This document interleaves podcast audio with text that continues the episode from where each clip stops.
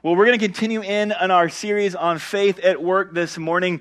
Uh, and as we jump in, I'll tell you guys the week following the Super Bowl, one of my most favorite things to do uh, that week is to look at what were the most rated, most discussed Super Bowl commercials, all right? Now, the most rated, the one that got the most, uh, seeming to be the favorite from all of uh, those commercials last Sunday night was this one, the, Hind, uh, the Hyundai, not Hyundai, Hyundai, I don't know how to say that, uh, first date commercial with none other than Kevin, um, Kevin Hart. All right, here you go. Oh, you look good. Thank you. Hey! See the guy taking my little girl out, huh? Yep. Huh. You know what? Why don't you go ahead and take my new car? Thanks, Pops. Go ahead, baby. Watch this. Boom!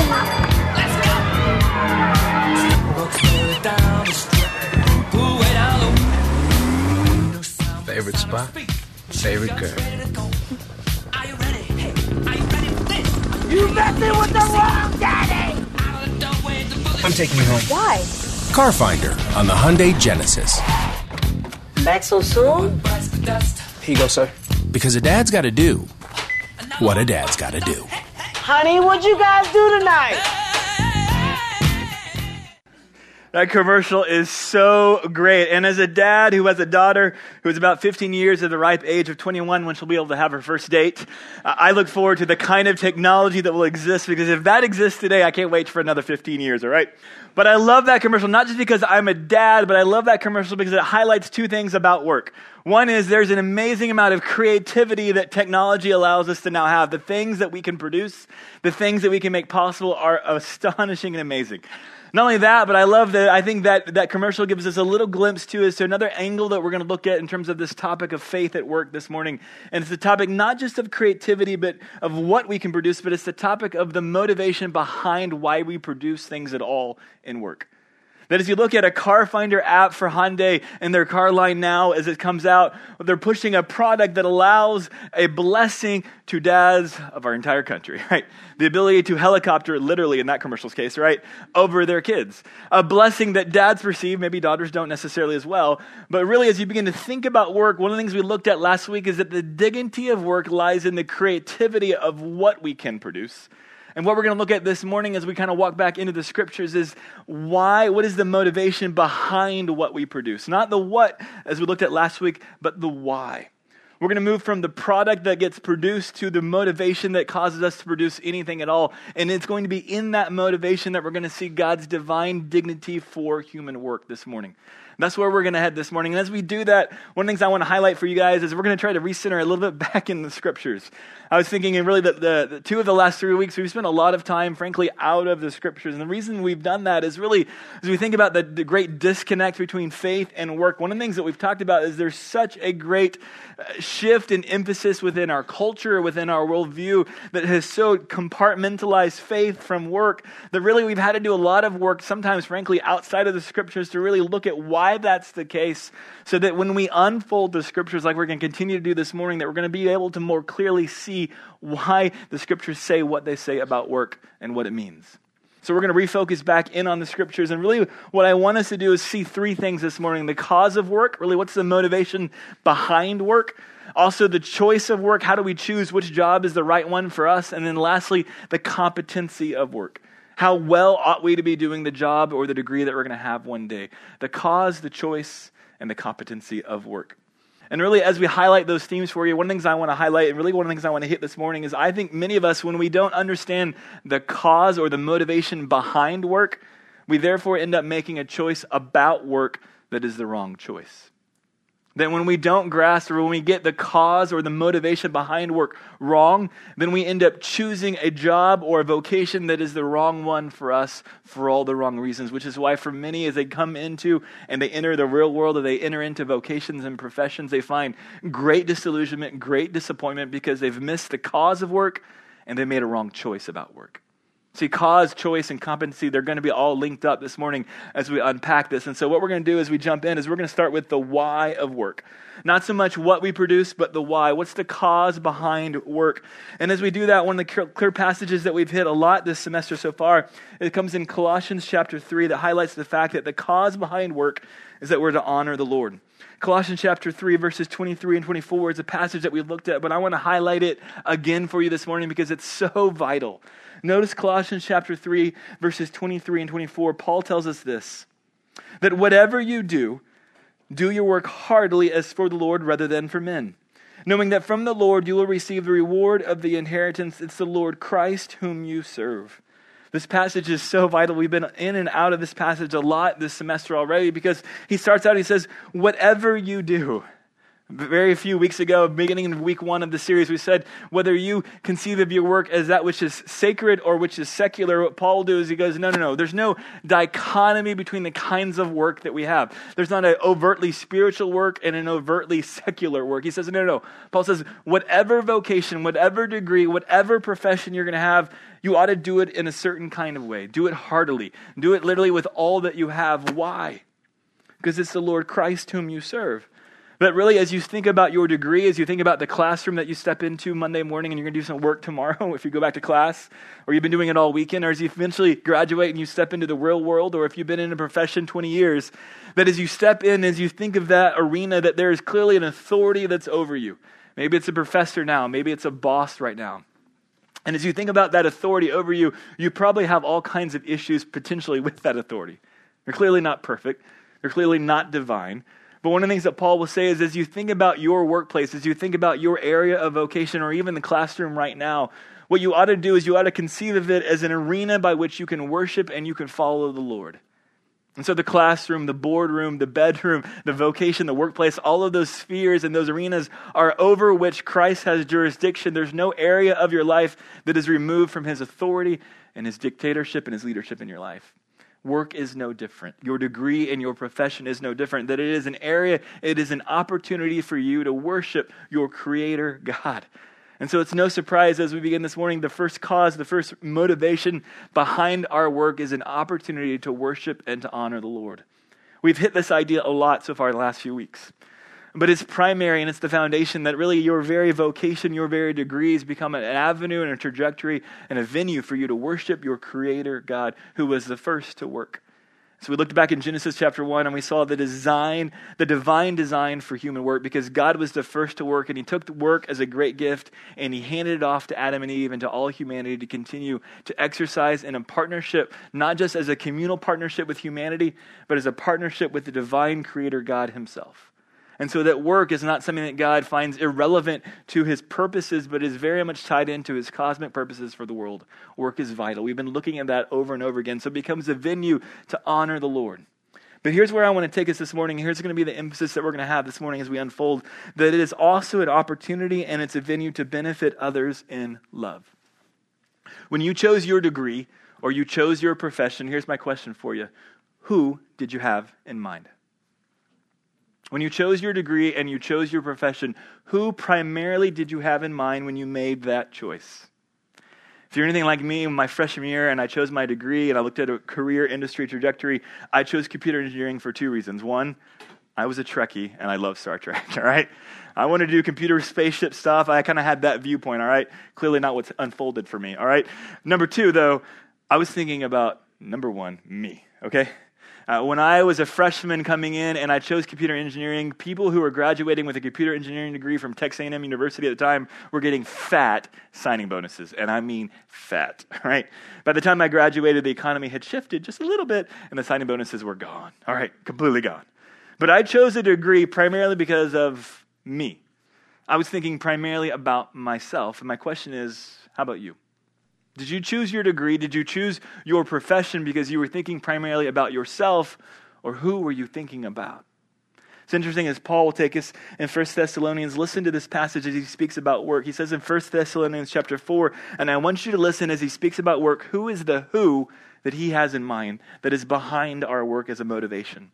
He says in 1 Thessalonians 4, we urge you to excel still more in love and to make it your ambition to lead a quiet life and to attend to your own business and work with your hands, just as we commanded you, so that you will behave properly toward who? Outsiders, and not be in any need. Is Paul's purpose for work so that you would have self sufficiency and not need anything ever again from anyone else? No. Paul sees the venue, the platform of work, your profession, your degree, as a venue and an opportunity to excel still more in love, not for yourself, but for someone else. Or put it this way later on, he'll say uh, that you would behave properly toward outsiders, that work, your vocation, your career is an opportunity for you to love and behave in a certain kind of way toward outsiders. It's not about you. It's absolutely huge for you to grasp that as you think about the cause of work, the motivation behind work, it's primarily not about you. It's about somebody else. It's about the city, it's about the community, it's about the country, it's about the community that you are a part of. It's not about you. But when we look at our degree and we think about our vocation primarily through a lens that's all about number one, myself, numero uno, then we get the entire thing wrong. When we get the cause of work wrong, and therefore we end up making a choice about work that's wrong as well because we've gotten the whole thing skewed and we're off kilter, which is why we end up so disappointed and so disillusioned with work. So, what I want to do for you guys is I want to highlight for you if you and I begin to think of work the right way, then what ought to be the cause behind it. And for some of us, it's hard as we think about a degree or we think about our classroom, we think about a, a, a workplace right now, it's hard to think about how is this going to benefit anyone else. It may be hard to think through how does your task that you'll do actually lead to a benefit for someone else. And what I want to do is flip it upside down and show you how if everyone stopped working, we would have utter chaos and we would take a step back into the dark ages. All right. I love this quote uh, from Lester DeKoster. This is what Lester says Imagine that everyone quits working right now. Everyone just folds up. Everyone's done with employment and they all just bail on the workplace. All universally as a city and as a community, what's going to happen? Civilized life quickly melts away. Food vanishes from the shelves. Gas dries up at the pumps. Streets are no longer patrolled, and fires burn themselves out. Communication and transportation services end and utilities go dead. Those who survive at all are soon huddled around campfires, sleeping in caves, clothed in raw animal hides, and the difference between a wilderness and a culture is simply work. Few years ago, we were watching a TV show in which the power went out. And the whole TV show was about what happens to a civilization if power all of a sudden goes out in the modern era. No internet, no Facebook, no iPhone. Ah, right? death, depression, right? What are you going to do, right? You have no idea what you do. I personally know I probably wouldn't survive more than probably like a week. Probably. I don't know how to kill food. I don't know how to cook, all right? I would be in trouble really, really fast, all right? When I think about camping, I want to glamour camping. I'm all about glamping, all right? That's kind of my style, all right? Some of you are laughing, but you're that way too, and you know it, all right? But I would struggle. I'm not a farmer. I don't know how to work with my hands, all right? I got different skill sets, all right? That would be a little bit of a different thing for me to figure out. And so, as you think about a city, as you think about professions, as you think about our country, really, work benefits every single one of us. What's your favorite food? Then imagine that food that you pick up maybe at HEB or at a restaurant in town, and imagine how many people worked so that that could have been created, grown, developed, processed, delivered, and served to you wherever you picked it up. Do you know how many people made that possible? just so you love a little chocolate truffle, all right, on Valentine's, right? Ladies, all right? How many people does it take to pull that off, all right? Not just one dude who's chivalrous and who loves you, all right? It takes a ton of people, all right? But the dude's going to take all the credit because that's what Valentine's Day is all about, okay? That's the case. As you think about work, it is all about the benefit to others and not yourself. Your degree, your vocation, your career is not primarily about you, it's about everyone else and what you can do as a benefit to those that are around you. It's not primarily about your benefit. And when it becomes primarily about our benefit, not only do we lose out, but the civilization and the society loses out as well. And when you and I get the choice, or when you and I get the cause of work wrong, then we inevitably also get uh, the choice of work gone bad. All right. Now I'm gonna give you guys a quote. Uh, this comes from Dorothy Sayers, and this is if you begin to imagine that you and I think that work is all about a paycheck, notice what happens quickly to work itself. She says this that the essential modern heresy being that work is not the expression of man's creative energy in the serving of society, but only something one does in order to obtain money and leisure. She says, when you and I begin to think that work is only about a paycheck that we get, or about leisure that we can get so that when we're not working, we can relax. When we begin to think that's the motivation or the primary benefit of work, we really miss the boat. She gives an example and she says, Doctors, therefore, then, if that's the case, they end up practicing medicine not primarily to relieve suffering, the benefit of someone else, but to make a living, to receive a paycheck, to make life happen. And the cure of the patient becomes something that happens on the way. When you and I begin to think that money or what career can do for us is primary, then everyone else becomes secondary, and the whole purpose of work, the dignity behind work, is erased and it's lost and it's defaced. And so, as you begin to think about your degree, as you begin to think about your work, let me say this don't chase a job just for a paycheck. Do not chase a job just for a paycheck. Don't scan the economy and going, where can I make the most amount of money to be the most affluent? Because when you do that, you get the cause of work wrong and you also miss even how you're wired. And we'll talk about that in a minute that pay and compensation is not the primary cause for work, but when we make it the primary cause for work, then we make a choice for work that's wrong for us. And sometimes the most paying jobs are really not the best job for you or how you're going to be of the greatest benefit to everyone else. We'll get to that in a minute. But when you and I make paycheck primary, we miss the cause of work and we make the wrong choice for work. And here's another idea Many modern people seek a kind of salvation, self esteem, and self worth from career success. This leads us to seek only high paying, high status jobs and to worship them in perverse ways. But the gospel frees us from the relentless pressure of having to prove ourselves and secure our identity through work, for we are already proven and secure because of the gospel. It also frees us from a condescending attitude toward less sophisticated labor and from envy over more exalted work.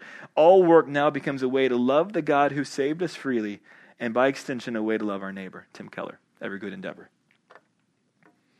See, for so many of us, we are so profoundly insecure that we are looking to determine our worth in so many different venues and places.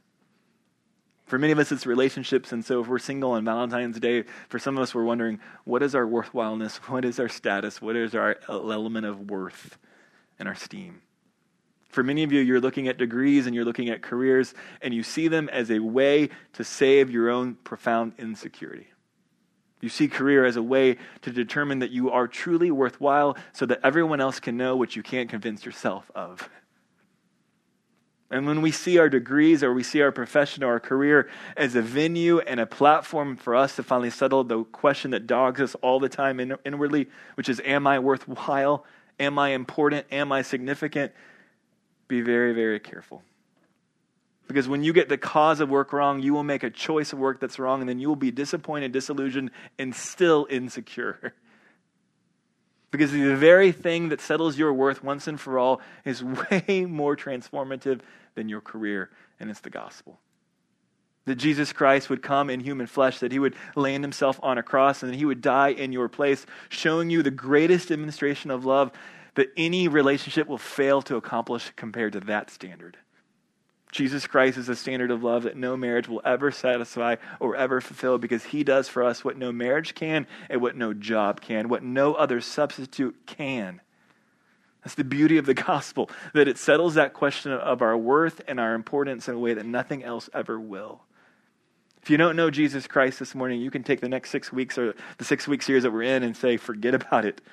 Because it doesn't matter if you have a proper view of work, because if you don't have faith and you don't have a relationship with Jesus Christ, then you can't see work as he sees it and you can't walk it out as he walks it out. Because you're going to be looking for something from it that only he can provide you acceptance, belonging, worth, and dignity. Work provides those things as a secondary gift when you have a relationship with him primarily. If you don't have that relationship, or even if you have it, if you're looking for these things to be settled from your career or from a relationship, they're going to disappoint you every single time. And so let me say, as you think about the cause of work and your choice of work, don't chase a job for a paycheck and don't chase a job just to prove your worth. Don't do it. So you look at a degrees, you think, what's going to make me significant in the world's eyes? You will make a choice of a degree that probably won't actually end up satisfying you at all because it won't satisfy your need for worth. Only God can do that. And it doesn't occur because of work, it occurs because of relationship with Him. So don't chase a job for a paycheck. Don't chase a job to prove your worth. When you realize what the cause of work is, that it's not primarily about ourselves, all of a sudden we can begin to look at this issue of work and we can all of a sudden make a choice of work that's the right choice. So, how do you choose the right job for you? Ever wondered that question while you're in college? Of course you have, right? How do I know what job's for me? How do I know what God's doing in my life? How do I know where God's leading me in my life? I love the way Keller will sum this up in Every Good Endeavor. He says, This is the question that you ought to be asking as you think about your work. How do you make a choice of work gone right? Here's the question How, with my existing abilities and opportunities, can I be of greatest service to other people? Again, it's not about me. It's not about what I can get, but it's about what I can give to someone else. Knowing what I do of God's will and of human need. How, with my existing abilities and my opportunities, as you begin to think about what the cause of work is, that it's about an opportunity and a venue to honor the Lord and an opportunity and a venue to bless everyone else in the city and the community that you're a part of, all of a sudden, when you begin to see the cause of work in the right way, you can make a choice of work that will lead to satisfaction and fulfillment. Because you're going to ask the question and you're going to pursue work that answers that question. How do my abilities that God has given me and the opportunities that God has opened up for me begin to lead and begin to direct me into a path toward a vocation and a career that suits me. I love the way Frederick Buechner puts it. I think he puts it even better than Keller does here. This is what he says, and I love this quote. Speaking about how do I find the right fit or make the right choice of where he says this that to believe that a wise and a good God is in charge of things implies that there's a fit between the things that need doing and the person I am meant to be. God leads you to the kind of work that you need most to do and that the world most needs to have done. And the place God leads you is the place where your deep gladness and the world's deep hunger meet. It's a great quote. Love that quote. How do you find your vocational fit? How do you find where God's leading you in terms of a job and a career and a degree? You look for the colliding of two different rivers. One is what does the world need? That's one river. And the second river is how has God made you, equipped you, designed you? And where those two rivers collide, you find a fit and you find a spot. It may not be a narrow dot, but it may be a tightening of the river into a channel, into some options, okay? Not just one only option, all right? Like the, uh, and so how do you do that though? I'll tell you guys, as I think about your generation, uh, it's interesting to me that I think with social justice that has arisen, uh, with social media that is dominating so much of what we see and we hear about the world, I think for you guys, as you think about these two rivers that come together, I think you are more aware as a generation of the world's great needs than you are of your personal design. I think you're more aware of the greatest needs of our culture and our world and large than you are of who you are and how God's made you at this age. That makes sense? And so, what you're looking for as you think about your degree, your vocational fit, is you're looking for where do these two rivers collide. And I think you're pretty aware of the river of the world's need. I think you're still trying to figure out who you are and how God's designed you and made you so that you can find where these two things collide. Last week, we ended the service looking at the fact that human creativity provides a wonderful demonstration of the dignity of work. And we ended up with a, uh, a commercial from Craftsman that said that you and I were made to make. Maybe not necessarily with tools and we go out and build something in the backyard, all right? But that you and I, as those in the image of God, every single one of us is creative. Every single one of us was made to make something because we are in the image of the great creator God himself. So whether you feel creative or not, you are creative. And the question will be in the midst of your life, what is it that God will lead you to have a vision for, to produce, or to create in the midst of your degrees and your vocation? What is that? For many of you, as we asked you that question, you said, I don't know. I don't know. I don't know what He's made me to make. And I think the reason why many of you said, I don't know, is because you're aware of the world's needs, but you are not as aware of who you are and therefore how these rivers collide uniquely and personally for you. And so, what I want to do this morning, if you guys walked in, you guys will notice there's a yellow sheet on your table for each of you guys individually. And so, it's a two sided sheet. As you guys walk out, I'm going to give you guys an idea and a suggestion that the first page, uh, that's a document, uh, the whole thing is a document that our leadership development pastor, Buck Anderson, has put together. And the front page is simply a worksheet that helps you begin to think through your abilities, your opportunities, your passions, and your visions. And some verses that develop those as well helping you think through how has God made me? Not that it's selfish, not that it's about, hey, look at me, I'm awesome, all right? But it's a process under the rubric of wondering how, do, how does my design fit with the world's need, and therefore, what's my career trajectory? It's not about I'm amazing and I need to be special, but it's about thinking through, therefore, in light of how I'm made, in light of what the world needs, and where do these things corral and collide so that I can find and point, be pointed in a trajectory in terms of a career. The backside of that has a series of resources and even online assessment tools. And I want to, I kind of boxed around for you a couple, but I want to highlight a couple different resources for you. That as you begin to think through and ask the question, how has God made me? How has God uniquely equipped me? How has God uniquely shaped and designed me for His purposes as a blessing and a vocation to the world? A couple ways I'd encourage you guys to do that. A couple of different online assessment tools that I want to highlight for you. The first is that I'd encourage you guys today take a spiritual gift profile. Uh, it's on that second page, it's on the back of that uh, handout. Uh, you simply go to that web address and it will take you through a spiritual gift profile that'll be incredibly helpful that God has arrayed his church body with a different set of gifts, that every single one of us is unique, and every single one of us has a measure of his grace and his gifts. So the question is, how has he made you? I think that discussion and that process is exceedingly helpful, not just for you as you think about how to serve God within the church, but as you think about how to serve God outside the church as well, all right? Secondly, uh, another one that I think uh, that is fantastic is a thing called the Campbell Interest and Skill Survey. If you go to www.profiler.com, you follow the links, you're going to find a survey that you can take called the Campbell Interest and Skill Survey. It costs you $20. I'm just going to put that up front, okay? Uh, but it will help you uh, identify where are you uniquely interested and passionate, and then where do you have some unique abilities. And then as it highlights those, then it'll provide you some traction and, and some suggestions as to how to either develop some of these things or how to avoid certain things. Like, maybe that's not for you. That's all right. You're never going to sing, Trey Corry, and that's okay. All right? Just roll with it, all right? And so it'll help you uh, understand, like, hey, here's where to move, here's where to run away and flee and never think about again, all right? That's good, though. That's helpful and helps you begin to narrow in and zero in on how has God uniquely made you so that you can better answer the question where can you be of the greatest contribution to the world at large as you think through how he's equipped and how he's gifted you. If any of you guys want to go through these two things and you will email me your test reports, uh, I would love to sit down and talk with them, talk you through them, and help you get a sense of where do I move next? What do I do? Our staff would love to help you with that as well. So if you want to do that, if you take the initiative to do it and you bounce it to me, let's get together. I would love to chat with you and love to talk through that with you, all right?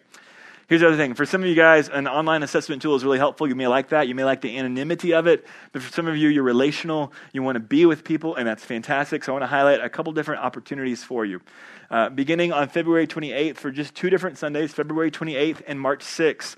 Uh, our campus pastor at the Anderson campus, Zach Neliazzo, and our pastor of leadership development, who put together the document that you're looking at, Buck Anderson, are going to co teach a class called Discover Your Ministry.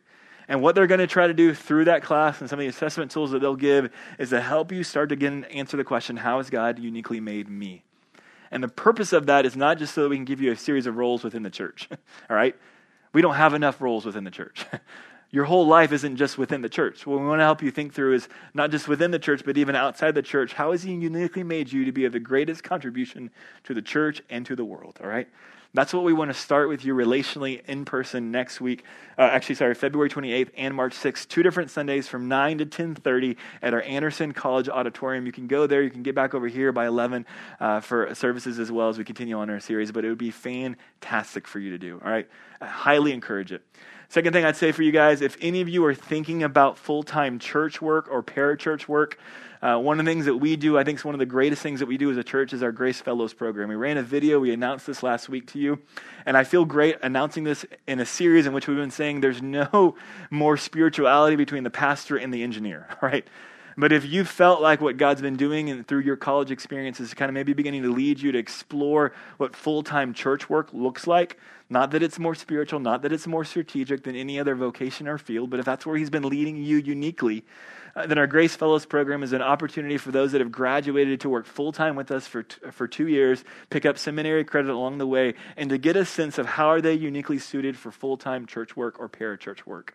I did it when I graduated way back when, and it was incredibly one of the most helpful things that I did. And I think as a church, it's one of the most helpful things that we do for those that are wrestling with that.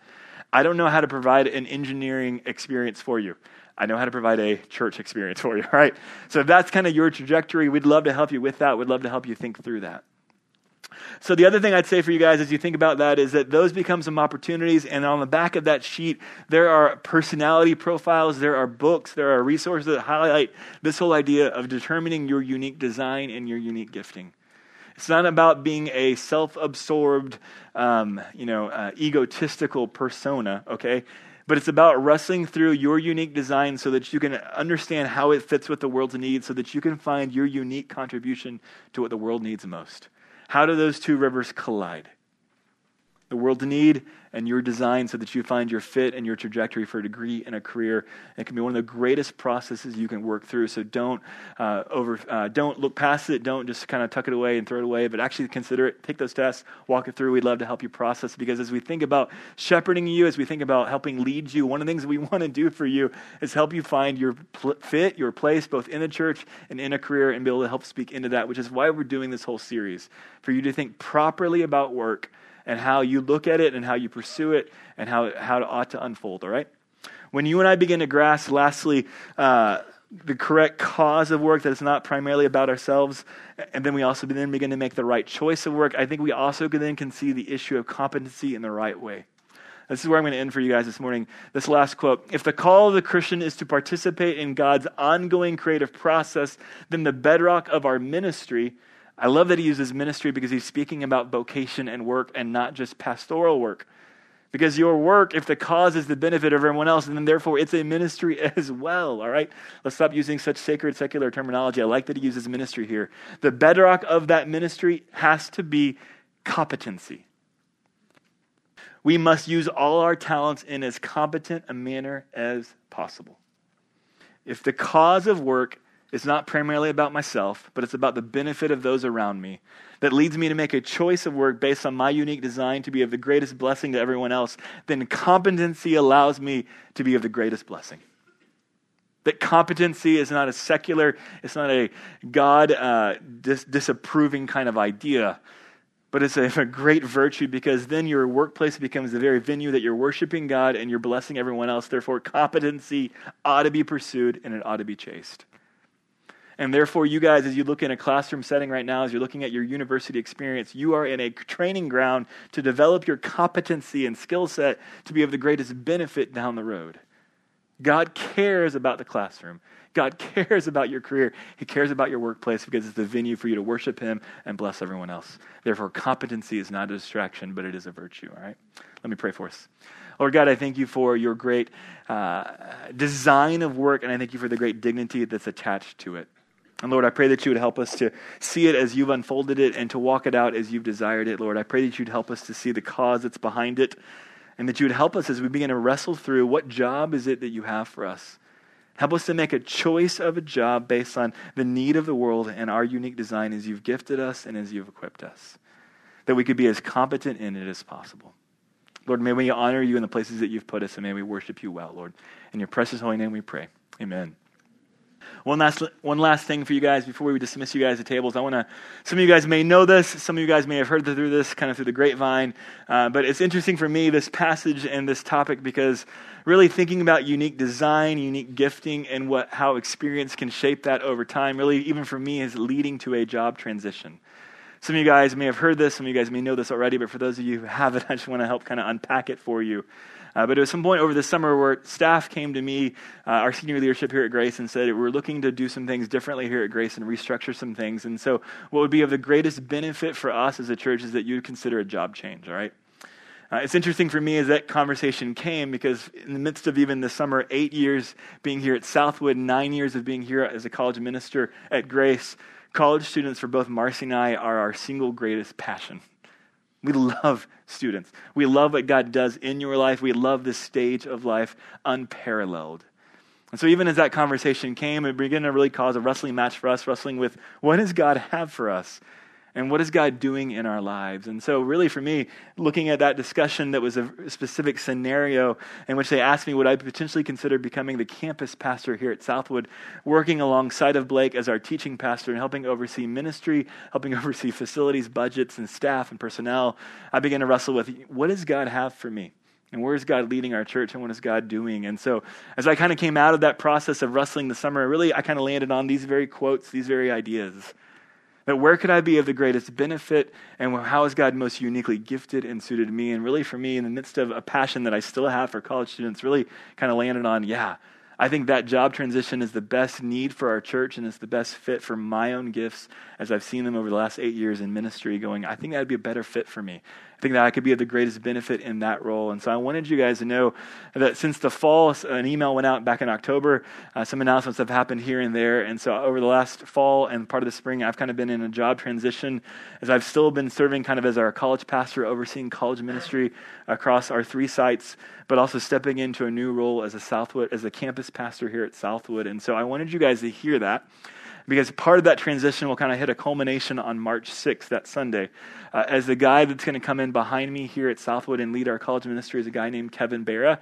Uh, you guys may have heard him preach back in the fall if you remember him. And he's an amazing communicator of the word. He loves college students. He's been serving as our youth pastor at our Anderson campus for quite some time. And so I think he's going to be an amazing fit for you guys. And so I wanted you guys to hear that. Gonna, he's going to come in here on March 6th. We're going to have kind of a, a formal baton pass moment between us.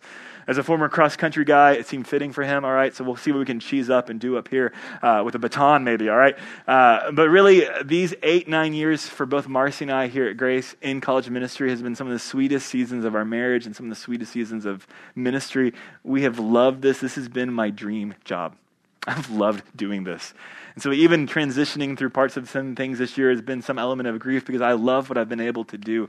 I love leading and serving and walking along, alongside of you college students and also alongside these families that are leading you guys as well. And so, it's been an absolute joy to be in this role. Uh, I'm excited for what I think God's going to do in the role that's to come, but I wanted you guys to hear that. So, come March 6th, when Kevin comes in, and we kind of talk through a little bit more what's going to happen as he comes in behind me and takes over for college ministry here at Southwood. That's all I've known. Uh, I wanted you guys to know that for me personally. I didn't want to kind of like newsflash surprise you moment on March 6th. So, so you guys have that, know that. If you want to talk, I'd love to talk more with you about it. But uh, I'm excited for you guys with Kevin coming in. I'm also excited to serve in a new role here at Grace because it seemed like that's what God has for me and for us. And so I'm excited about that, but also sad as well a little bit. So, anyways, you guys have a great table time. We'll talk more about some of that come March 6th. All right? Love you guys.